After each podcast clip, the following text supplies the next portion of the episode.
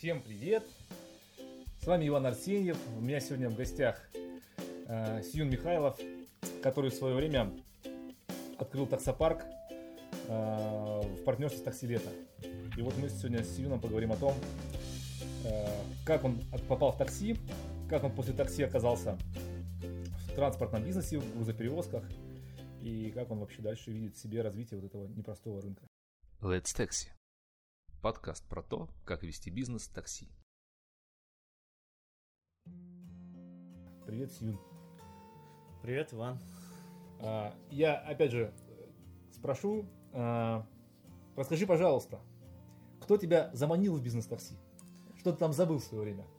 Ну, в свое время я встретил тебя, вот, и, ну, я понимал, как можно купить машины, как можно найти водителей, но не особо понимал, откуда берутся заказы и сколько вообще можно заработать, сколько есть заказов. Ну, то есть вот эту вот часть бизнеса я тогда на тот момент очень сложно понимал. И на тот момент ты предложил мне за смену фиксированные там 8 тысяч рублей. Ну, бизнес-план стал стабильным и привлек уже внимание.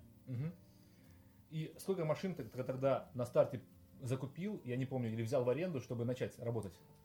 Не, я сначала не покупал машины, я взял 2 машины в аренду и начал работать. Вот.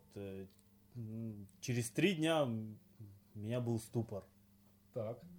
Половину водителей заблокировали. Так. Я вообще не понимал, что их заблокировали, что блокируют кого-то. То есть, ну, это было таким своеобразным шоком. То есть, я-то считал, что я уже все наладил. На всех машинах все водители, все. Так. Уже все на рельсах. А тут их, оказывается, еще и блокируют. Вот. И со временем я там в течение, наверное, месяца уже начал понимать, какие еще нюансы там возникают, кроме блокировки водителей. И решился тогда взять лизинг еще машины. То есть и взял еще 4 машины в лизинг. То есть ты месяц поработал на 2 арендованных машинках, почувствовал в себе смелость и силы, и еще ввязался в лизинг. Да, я увидел, что можно заработать. То есть, ну, можно работать, зачем платить за чужие машины, когда можно платить за свои. Так. И эта стратегия оправдалась, или ты все-таки пострадал за нее? Ну, у меня за 2 года я выкупил эти 4 машины, и я купил еще за наличные бушных 4 машины. То есть у меня уже через 2 года было 8 машин. Ага, и то есть ты с нуля стартовал, потом в итоге через 2 года в парк 8 машин своих. Да, да. Ну, как с нуля, там были, там, не знаю, 500-600 тысяч рублей. Там, что-то то, что ты инвестировал, да? Да, вот все деньги, которые у меня были на тот момент. Ага. И в итоге через 2 года ты оказался в той ситуации, когда ты эти деньги и отбил, и у тебя уже есть машины, и у тебя уже есть бизнес. Да. Это очень круто. Я помню, что ты очень много времени работал сам, да? Легко ли это, да, работать самому? С точки зрения управления вот этим бизнесом. Есть как везде плюсы и минусы. Вот. Просто в один момент, ну, с развитием нашей бомж-аренды, так, как я это называю, сейчас там тариф за 1200 рублей, там за 1000 рублей возьми в аренду машину. Бери такси, как так делает. Да, да, да, да, да. Вот. Стало зарплатников очень мало. И поэтому мы начали пробовать разные другие там варианты работы. Да, ты ведь начинал работать с нами, ну, в рамках партнерского проекта, это тоже та же самая зарплата, да? Зарплатная схема. Да, ну, на тот момент мы зарабатывали, когда люди зарабатывали на аренде 1500 рублей, да, я брал машину за 1500 рублей в аренду и зарабатывал с нее где-то, ну, при таком среднем раскладе, наверное, 2500. Это сверху еще, да? Нет, то есть 1500 я отдавал за аренду, и 1000 рублей я еще зарабатывал в карман. В карман, в день с машины. Да, у меня постоянно было, помимо своих машин, еще были арендованные. То есть у меня, ну, как бы не было ликвидности, чтобы купить там больше машин. Но у меня были люди, у которых я там брал постоянно в аренду. Они меня уже знали, там, у меня были машины арендованные по 1,5 года, по 2 года, то есть, ну... И потом как бы это все пошло немножечко на спад. Ну, еще помешали многие чудо-партнеры. Да. Вот. Был такой момент, ну, кидали, очень много кидали. И когда люди звонили и говорили, с кем работаете, говорил Uber. Угу. А Uber это говно, говорит. Там кидают. Угу. Ну, то есть объяснить было очень тяжело. То есть там в основном звонили такие люди там за 40, которым очень тяжело объяснить, что не Uber говно, а говно та подключалка или там с кем-то там работал. В которой вас обманули. Да. Или там спрашивал, а где у них офис? Угу. Да мы там встретились у метро Юго-Западное, у меня там в машине там... Подключил, и я поехал. Вот. Потом я своих денег не получил там за свою смену там или две, там сколько там отработал. Соответственно, к нам приезжали часто водители, которые рассказывали такую историю. Я проработал неделю, мне сказали, заплачу на следующий. Проработал вторую, нам говорят, заплачу на следующий. А на третью неделю приезжали в пустой офис. То есть их таким образом кидали. Вот это, наверное, вот та история, которая прибегала к тебе. Я знаю, что у тебя была такая штука интересная с водителями. Ты каким-то образом умудрился наладить поток регулярный водителей, которым за 50. Это прям было какое-то ноу-хау. И самое смешное, что они у тебя, в принципе, неплохо работали. Вот расскажи, пожалуйста, как тебе это удалось? Ну, на самом деле, я могу сказать так, да. Я человек достаточно жесткий в управлении, потому что у меня была достаточно такая, ну, школа большой компании, а там, как бы, в больших компаниях очень жесткий регламент. Угу. Вот, и поэтому я старался всегда держать дисциплину. Молодежь с дисциплиной как-то сложно дружила. То есть, когда их ставишь в жесткие рамки, то есть у тебя вот так, вот так, вот так, на сон у тебя столько, на это у тебя столько, вот так, или ты получаешь столько-то, или ты там практически ничего не получаешь. Вот. Молодежь от этого бежала. Старые люди, вот, ну как старые, взрослые люди, это люди были советской закалки, которые могут работать и любят работать. И они держались за работу, что мне нравилось. Они приходили на работу, это для них был как последний шанс. Вот ты смотришь, разговариваешь с ним, он реально жаждет работы, потому что он говорит, меня никуда не берут. Вот возьмите меня на работу, я буду работать, не знаю, вот все, что скажете, все буду делать. Ну потому что в другое место не могу устроиться. Вот все, у меня там 40 лет стукнуло, больше никуда не берут. И когда ты их брал, ты им ставил четкие правила, и они работали по ним, потому что они как-то они понимали, что у них нету много вариантов. Молодежь знает, что они сюда не возьмут, пойдут туда, туда и там не возьмут, возьмут сюда. А здесь как бы у людей они понимали, что не так много вариантов, где работать. И как бы поэтому они держались за свою работу. И вот как ты их называл, что я собрал всех боевых пенсионеров Москвы. Да. Let's Taxi. Подкаст про то, как вести бизнес в такси. Слушай, знаешь, тут же как что, это же сложная история, да? Смартфоны, приложение Uber там, да, и так далее. Это же новые технологии. Как они с этим справлялись? Ну, это спасибо Саше и Егору.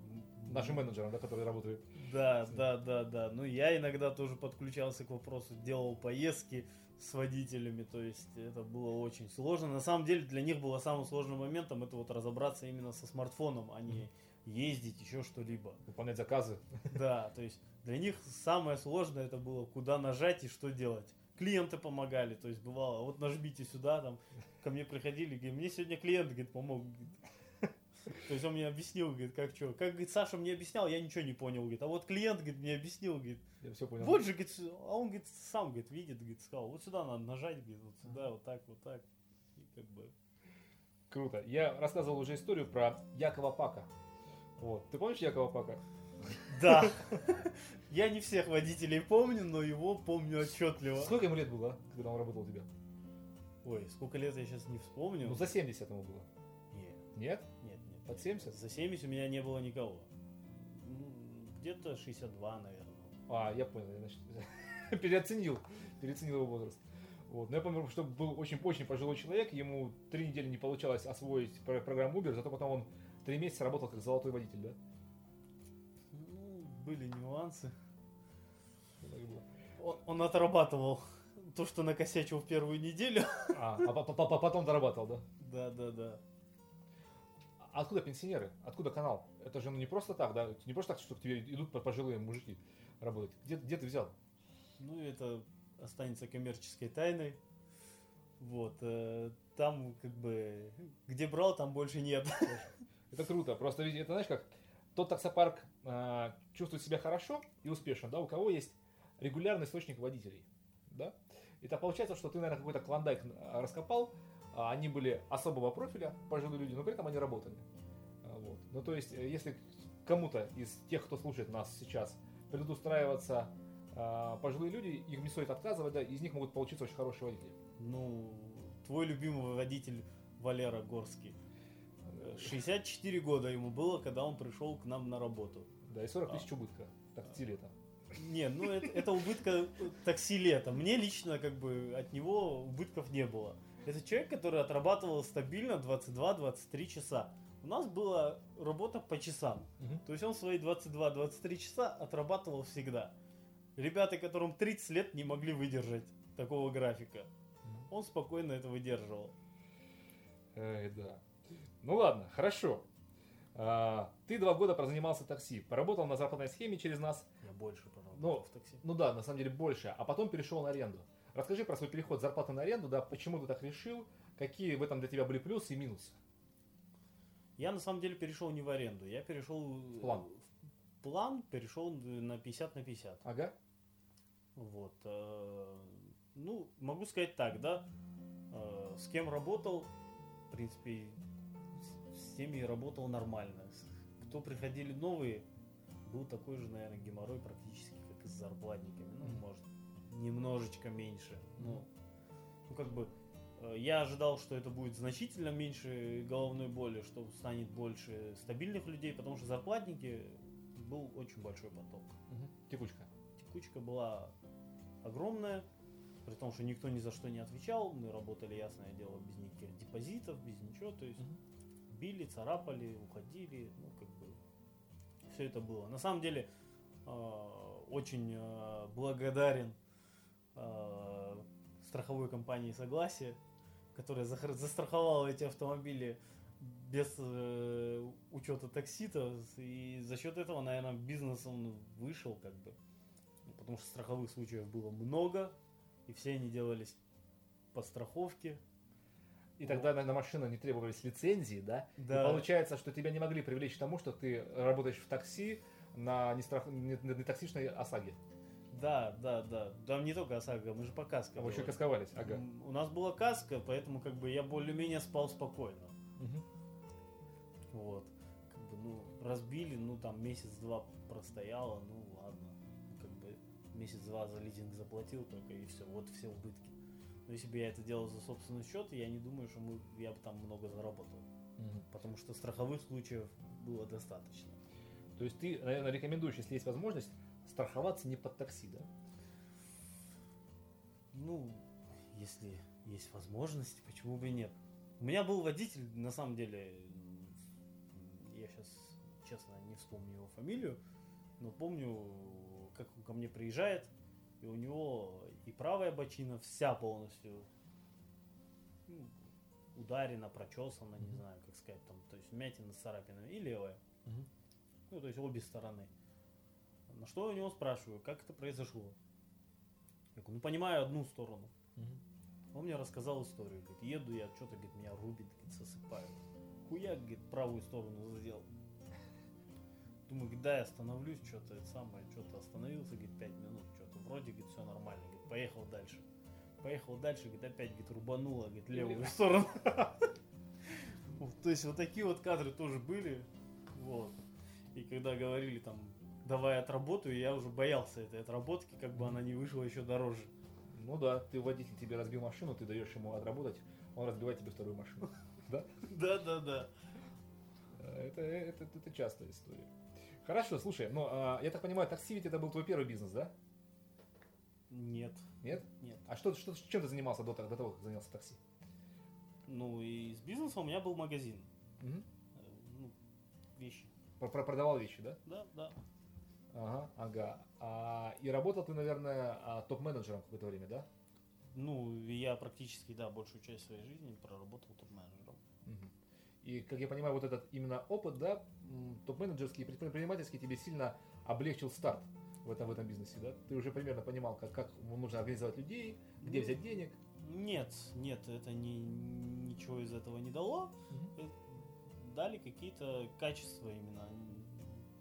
То, что было, научили жесткости. Mm-hmm. Порядку. То есть там у меня было то, что меня приучили к тому, что все жестко. То есть нет вот этих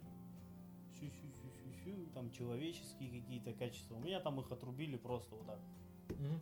Нету вот этого. Ну пойми, у меня тут проблемы. У всех проблемы. Mm-hmm. Все, или вот так, или никак. Все. Let's Taxi. Подкаст про то, как вести бизнес в такси. И если бы ты в своем бизнесе такси, в своем таксопарке шел на поводу у проблем или вот это сю-сю-сю, что было? Я думаю, что был бардак. Как в большинстве таксопарков. А бывало так, что тебе приходилось идти навстречу водителю, да? И это было не зря, это оправдывалось. И наоборот, ты шел навстречу водителю, а попадал еще больше. В основном был второй вариант. Да? Да, единственный один водитель был. Он у меня долго работал, потом у него произошло ДТП, угу. Потом он у меня работал тоже очень долго.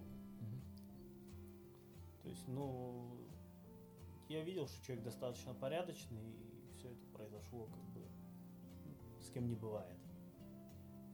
И когда я ему сказал, что говорю, у тебя, говорю, там за ДТП будет там штраф, и ему там выписали штраф еще 5000 рублей. За сбитые что-то. Угу. Менты приехали, 5000 выписали. Вот, я ему сказал, что еще штраф компании из 10 000 рублей.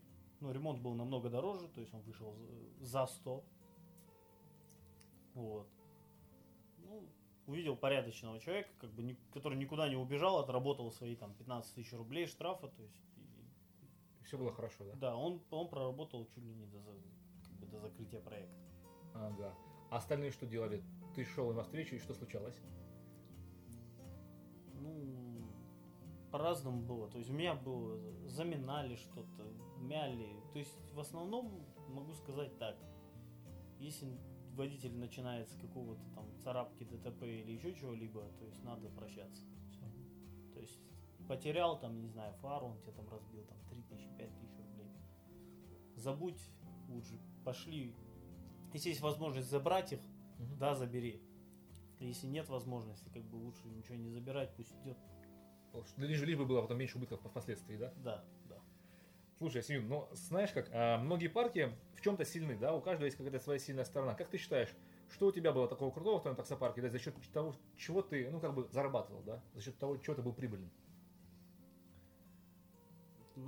Я же говорю, у меня,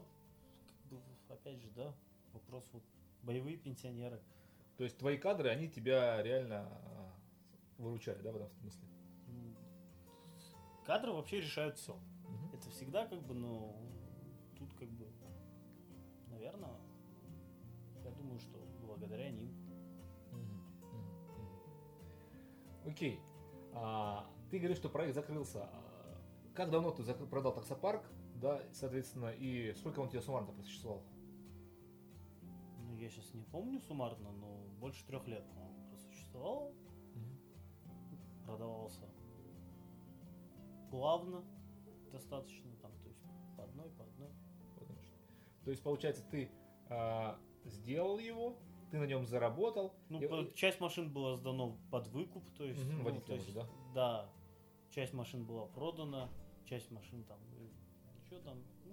в общем, на выходе ты еще сверху наварился. Да, то есть они не просто сдулись, разбились. Умерли, да, ага. Да, то есть все машины принесли деньги. Окей. А расскажи, пожалуйста, как правильно водителю отдавать машины под выкуп, да? На самом деле, как я оценивал? Я оценивал людей по первоначальному взносу. Чем больше первоначальный взнос, тем меньше цена за срок или цена. Потому что у меня был случай, Первый мой случай выкупа был очень плачевный. Но у меня был первоначальный взнос 60 тысяч рублей. Там человек проездил на машине месяца полтора, и машина попала в ДТП. Вот. Ну, человек был хорошо мне знаком. Месяц я не требовал аренду, ждал чего-то, что он все-таки сможет сделать и будет продолжать там арендовать машину. Ну, после месяца принял волевое решение, забрал автомобиль. Вот. Итого мне обошелся ремонт практически в эти 60 тысяч рублей. Угу, угу. То есть, получается, ты мало денег взял на старте, и в случае ДТП, да, но ты, грубо говоря, закрылся в ноль. А как ты делал дальше, да? А с последующими водителями? Ну, ты брал больше денег на входе? Больше денег не получалось в основном брать на входе. Один случай помню за всю историю. Я вообще человека не понял. Но человек пришел и мне говорит: у меня есть 350 тысяч рублей, мне нужен автомобиль на выкуп на полгода. Отлично. Это был самый мой, не знаю, там, человек, который, я не знаю, там, все было четко. Потом пришел четко. Четко пришел, четко вышел, да? Да, четко все оплатил, четко все закончил. А ты можешь рассказать алгоритм, да, как договариваться с водителями, какие условия с ним ставить по поводу первого платежа, по поводу ежемесячного и по поводу выкупного, да, чтобы, ну, то есть те люди, которые захотят свои машины лизинговые отдавать под выкуп водителям, да, в рамках аренды, например, ну, то есть могли этот опыт повторить? На самом деле с выкупом немножко проще, вот, потому что, как бы, ну, водителя в голове есть, что это уже его машина, он уже в мечтах, он уже на ней... Он уже собственник? Да, он уже собственник, поэтому, как бы, да, здесь немножечко попроще. Вот, но денег, конечно, там поменьше. То есть маржинальность, она немножко поменьше. Вот. Ну, большинство людей рассчитывают, как умножают там сумму на 2 и делят на 2 года, по-моему, сейчас. Я, как бы, сейчас рынок особо не знаю, но примерно где-то, наверное, оно вот так. А как ты делал? Ты не помнишь, какие цифры у тебя были? Let's Taxi. Подкаст про то, как вести бизнес в такси. Я всегда был сторонник высокой маржинальности. Да. Я очень жадный человек. Я знаю это. Вот. У меня было умножаем на 2 и делим на год. То есть не на 2, а на год. Ага. То есть если на 2 года, то есть умножаем на 2,5. То есть устраивает, не устраивает. То есть получается, у тебя был, наверное, первый платеж 1060, как ты сказал, да? Потом ты брал, ежедневный платеж умножал на 2 или как? Нет, смотри, автомобиль примерно, там, будем считать, там стоит 500 тысяч рублей. Ну, сегодня его там рыночная стоимость. Ну, бэушный. Да, мы же сдавали бэушный автомобиль, минус 60 тысяч рублей он нам дал первоначального взноса. 440. Осталось 440. Умножили мы на это на 2,5.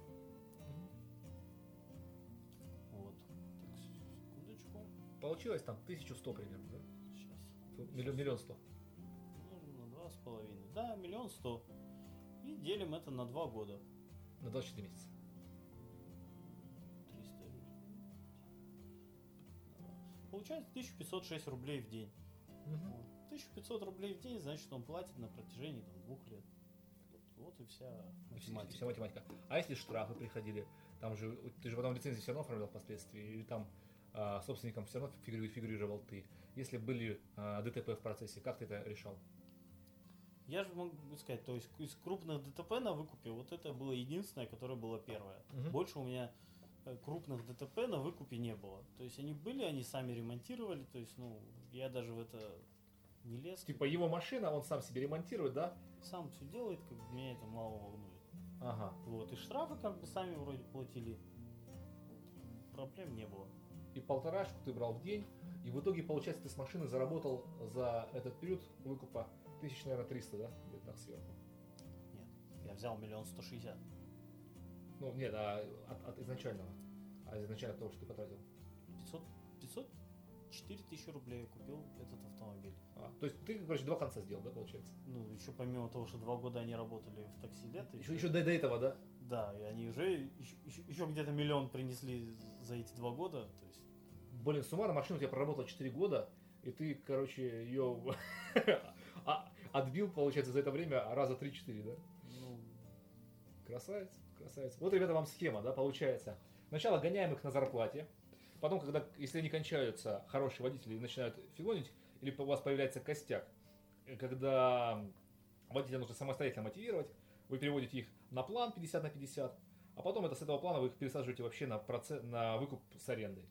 И таким образом можно 4 икса сделать с машины за 4 года. Ну, вариант. По 500 тысяч в месяц нормально. Скажи, пожалуйста, ну вот у нас скоро уже наша с тобой встреча подойдет к концу. Если бы у тебя сейчас были в кармане там, ну, лишние 200-300 тысяч рублей, и ты бы опять решил заняться бизнесом такси. 200-300 тысяч рублей лишними в кармане не бывают. Ну, для тебя, да, я знаю. Ну, условно, те, которые не жалко вложить в проект. И ты уже с тем же опытом, который ты наработал за последние там, 3-4 года, да, открывал таксопарк. Какие бы шаги ты предпринял, да, и каких бы ошибок ты уже избежал? Да, на самом деле, не так все плохо. Я считаю, что все было сделано достаточно правильно. Угу. Вот. Были там несколько каких-то ошибок, но они были не настолько критичными, прям вот, что прям потеряли прям столько денег, что прям капец. Ага. Вот. То есть я считаю, что все было сделано хорошо, правильно. То есть на сегодняшний день я не думаю, что столько можно заработать в день с машиной. Как это было раньше, да? Да. То есть я же говорю, та сумма, которую я сказал, там 2500 в день, это была минималка. При том, что зарабатывали не только мы, зарабатывал еще и такси лето. Да. Мы зарабатывали, проект существует. Не, ну, тогда. Да. Хорошо. Ну, а по шагам, как алгоритм, да, ты знаешь уже все, ты уже в этом бизнесе разбираешься, тебе не нужно там полгода в нем вариться, чтобы врубиться, да, у тебя есть деньги. Что ты сделаешь 1, 2, 3, 4, 5, чтобы у тебя запустился таксопарк? Ну, сегодня маржинальность этого бизнеса, она очень... сильно упало. Угу. Начнем с того, что то, что можно было делать тогда, сейчас ну, как бы очень сложно делать. Угу. Вот. Во-первых, как бы я уже знаю машины, которые, например, более сыпятся больше, машины, которые более стойкие, то есть, вот. То есть уже есть опыт того, что покупать. То есть ты знаешь, что покупать. Да. И что бы ты купил? Вот. С 200-300 тысяч рублей сегодня, да, очень сложно стартануть, на самом деле. В аренду, например, взять. Почему нет? Это нужен энтузиазм, молодость и силы. Обленился я в последнее время, могу сказать так, немножечко, наверное.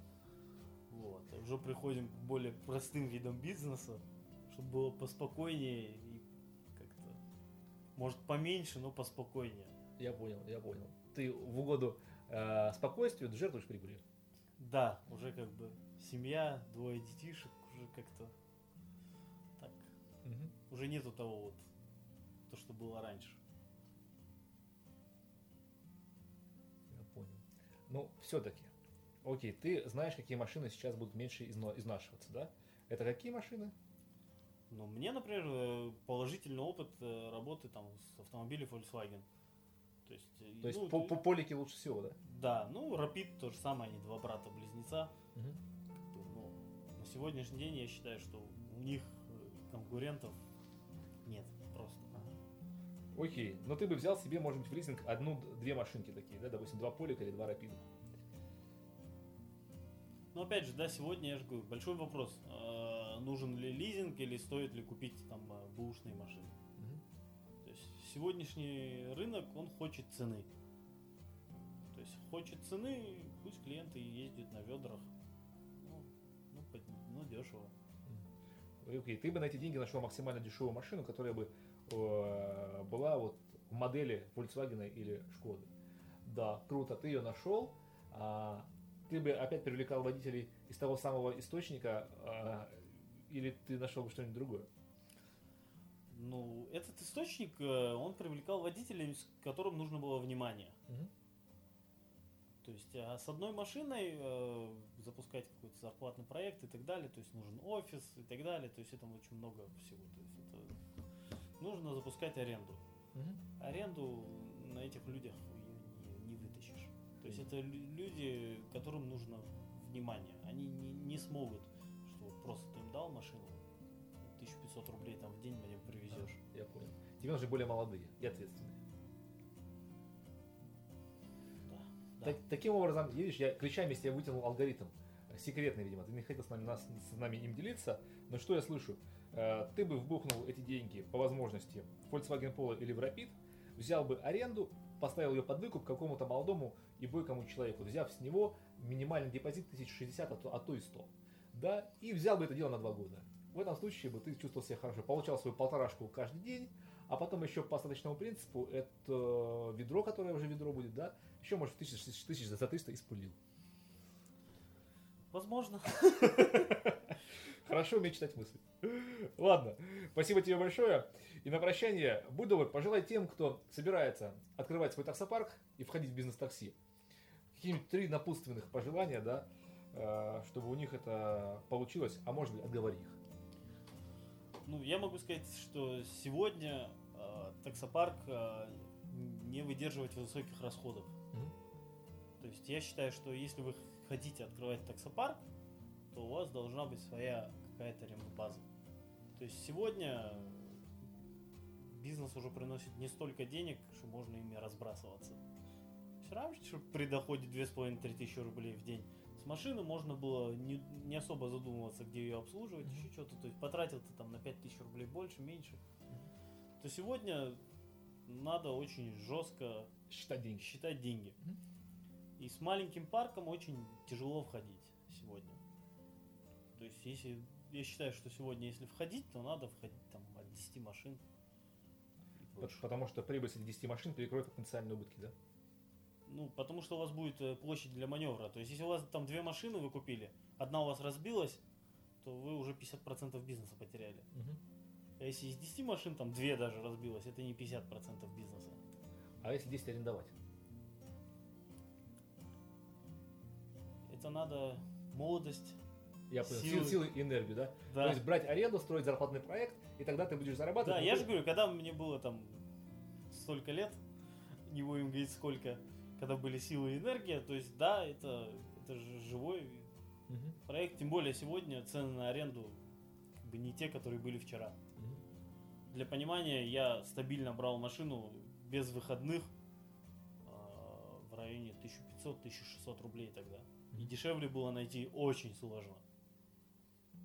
При том, что я платил стабильно, без выходных, без ничего, то есть у меня весь месяц там, 30 дней, 45 тысяч, образно говоря. Вытащи и положь. Вот. И еще все поломки, помимо ТО, были на мне. То есть там походовки там, и так далее. То есть ремонтировал это я. Угу.